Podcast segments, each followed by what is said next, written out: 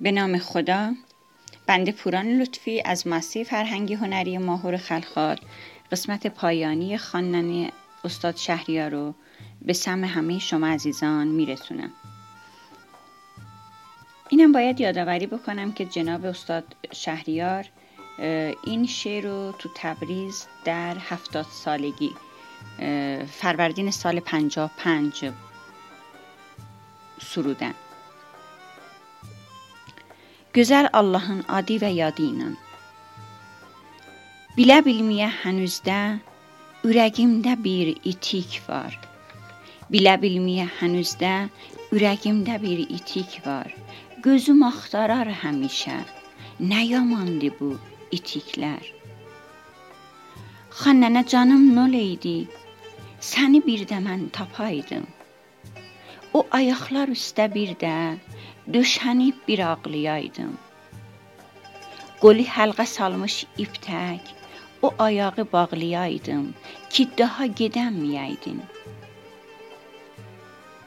Gecələr yatanda sən də məni qoynuva alardın, necə bağrıva basardın, qolun üstəgah salardın. Axı dünyanı atarkən ikimiz şirin yatardıq. Axı dünyanı atarkən ikimiz şirin yatardıq. Yuxuda lüli atarkən səni mən bələşdirərdim. Gecəli su qızdırardın, özünü təmizləyərdin.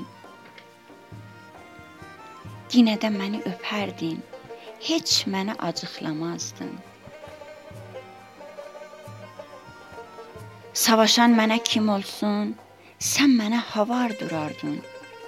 Məni sən anam döyəndə qapı aradan çıxardın. Elə istəlik o istək daha kimsədə olurmu? Ürəyim deyir ki, yox, yox. O dərin səfalı istək mənim o əzizligim tək sən ilə gedib tükəndi.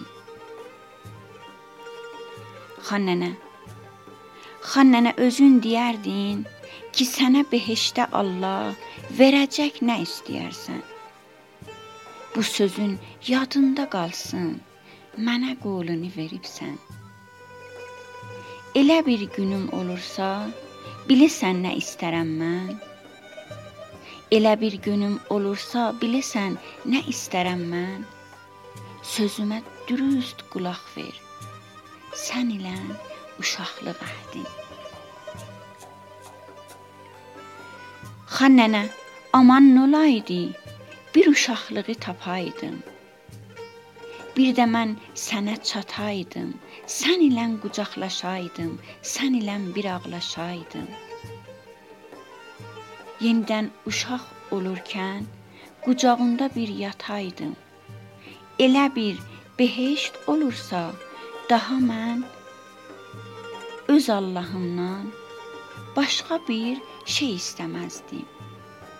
Elə bir behişt olursa, daha mən öz Allahımdan başqa bir şey istəməzdim.